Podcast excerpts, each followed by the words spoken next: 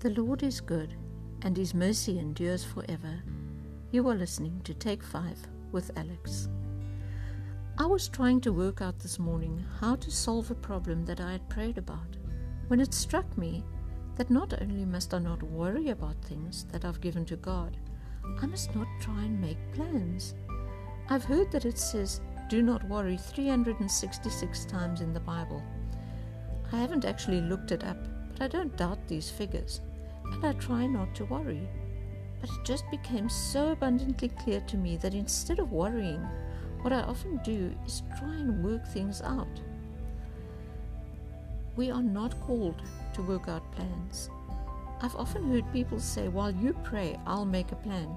Those plans are plans that don't work because they are born out of desperation and often end up making situations much worse than they were to start off with.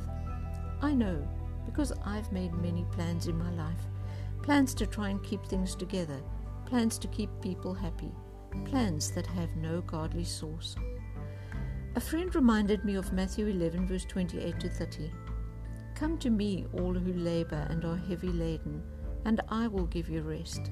Take my yoke upon you and learn from me, for I am gentle and lowly in heart and you will find rest for your souls. For my yoke is easy, and my burden is light. And 1 Peter 5, verse 7 casting all your anxieties on him because he cares for you. If I do what those verses say, I mean, really do what they say, if, if, if I can give all my cares and troubles to Jesus, why would I feel the need to keep looking for a solution?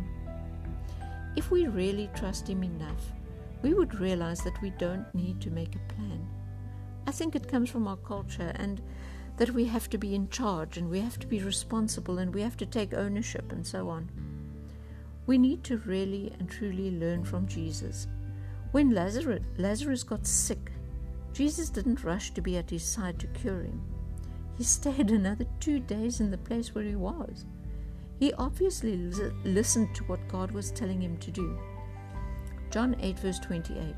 So Jesus said to them, When you have lifted up the Son of Man, then you will know that I am He, and that I do nothing on my own authority, but speak just as the Father taught me.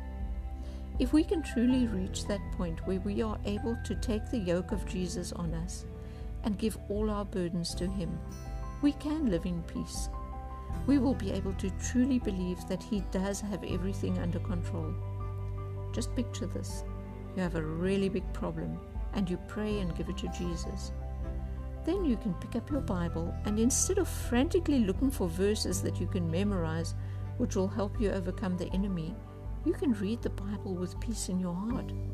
Then you can do what Matthew 6, verse 33 says Seek first the kingdom of God and his righteousness, and all these things will be added to you.